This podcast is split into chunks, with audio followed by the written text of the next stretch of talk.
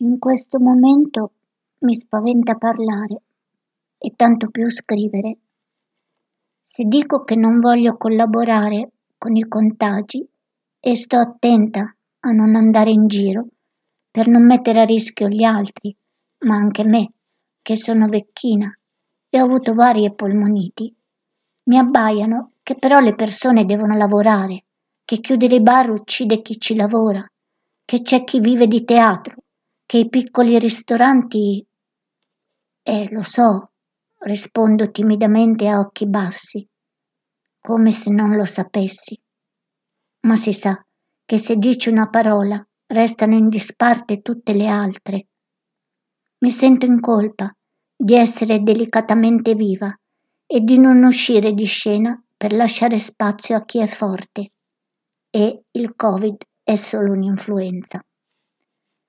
Se dico che la vita non può più essere normale e che la rinuncia non è un danno permanente e forse insegna anche qualcosa e fa salire tutto l'incompiuto che stava assopito in noi, sbraitano che gli adolescenti non possono più toccarsi e diventeranno tutti autistici. Se accenno genericamente ai bambini, inveiscono che ci sarà una generazione di ignoranti spavento. Eppure Marina Svetaeva, che ha vissuto sempre con la febbre a 40 e a 200 all'ora, in un'epoca feroce, scriveva che tutta la sua poesia nasceva dalla rinuncia, con la R maiuscola, una forza vitale, sembrerebbe. Vabbè, sai cosa? Io sto zitta. Ma come sarà una scrittura zitta? E se scrivo dal mio minuscolo punto di vista, dal bosco e dalle foglie, mi sento di mettere in piazza, tra gli inferociti, la delicatezza di una vita che si preserva a stento.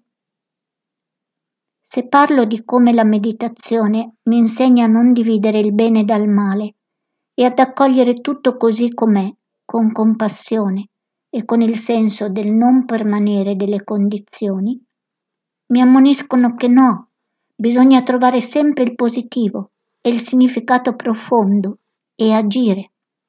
Oppure che un vero poeta ha solo la poesia e non si mette a fare il salvatore.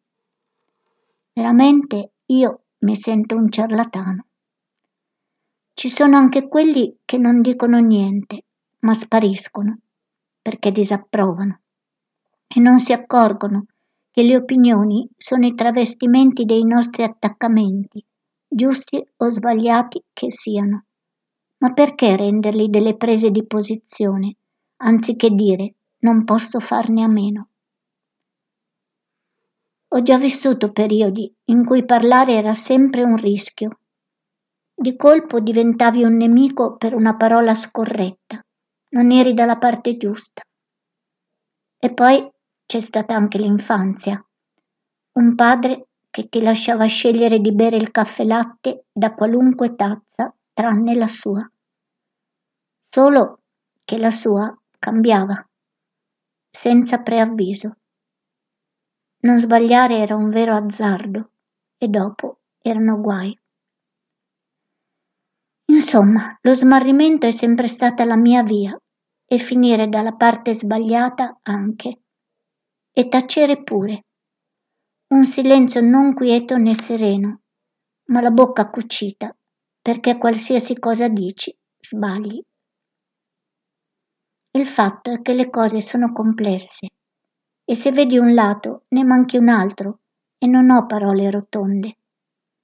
Tutto sommato credo che ascolterò e basta. Lascerò dire a ognuno la sua e intanto respirerò.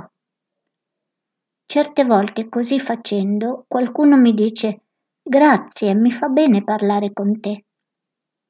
A me invece fa bene respirare, penso io, un po' malinconicamente.